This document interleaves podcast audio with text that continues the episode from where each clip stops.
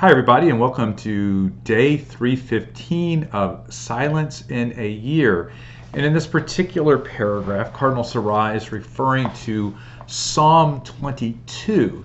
And so, what I'd like to do is reflect on Psalm 22 as um, outlined by Benedict, Pope Benedict the 16th, in a homily that he did uh, in September of 2011. And in particular, what uh, Pope was saying is that the psalm presents the figure of an innocent man who pers- was persecuted and surrounded by adversaries who want him to die. And he turns to God uh, with a sorrowful lament, with certainty of faith, and open mysteriously to praise. Okay, the anguishing reality of the present and the consoling memory of the past alternate in his prayer in an agonized awareness of his own desperate situation in which he does not want to give up hope.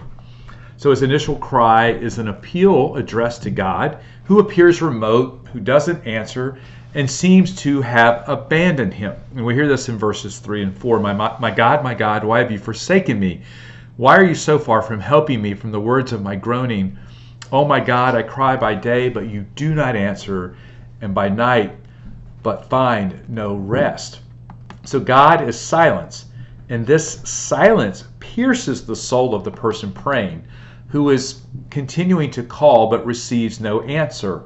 Okay, day and night succeed one another in an unflagging quest for a word, for help that does not come. God is distant.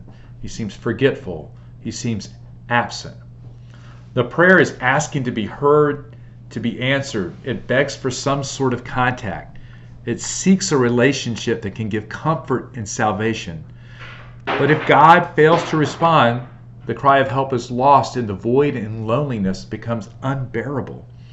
So, yet in this cry, the praying man of the psalm says, My God, my God, at least three times, you know, exhibiting extreme act of trust and faith. So, in spite of all appearances, the psalmist cannot believe that his link with the Lord is totally broken.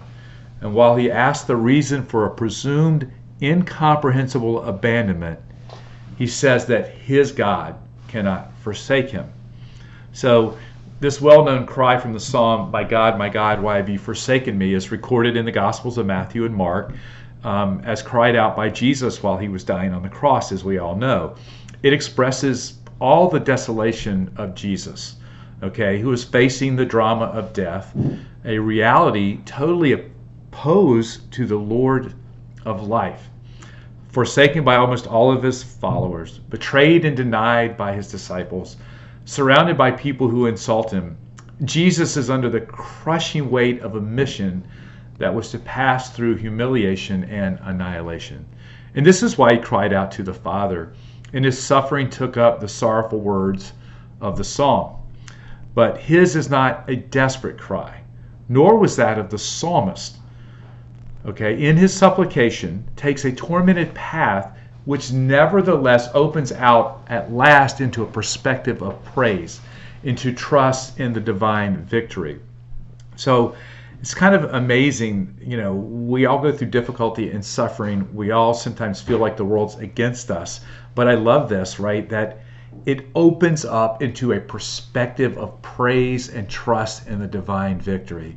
To know that no matter what we are going through, okay, we have this sure hope, um, this sure victory in Jesus Christ.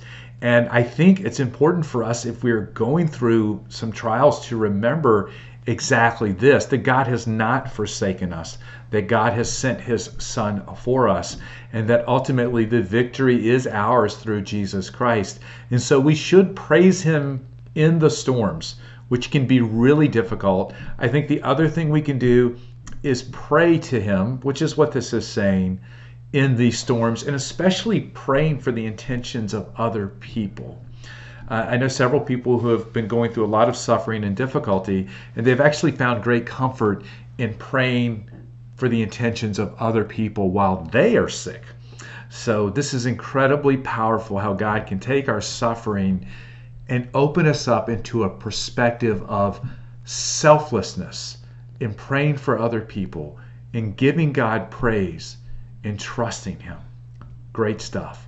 I'm Deacon Dave, and may Almighty God bless you in the name of the Father, and of the Son, and of the Holy Spirit. Amen. See you next time.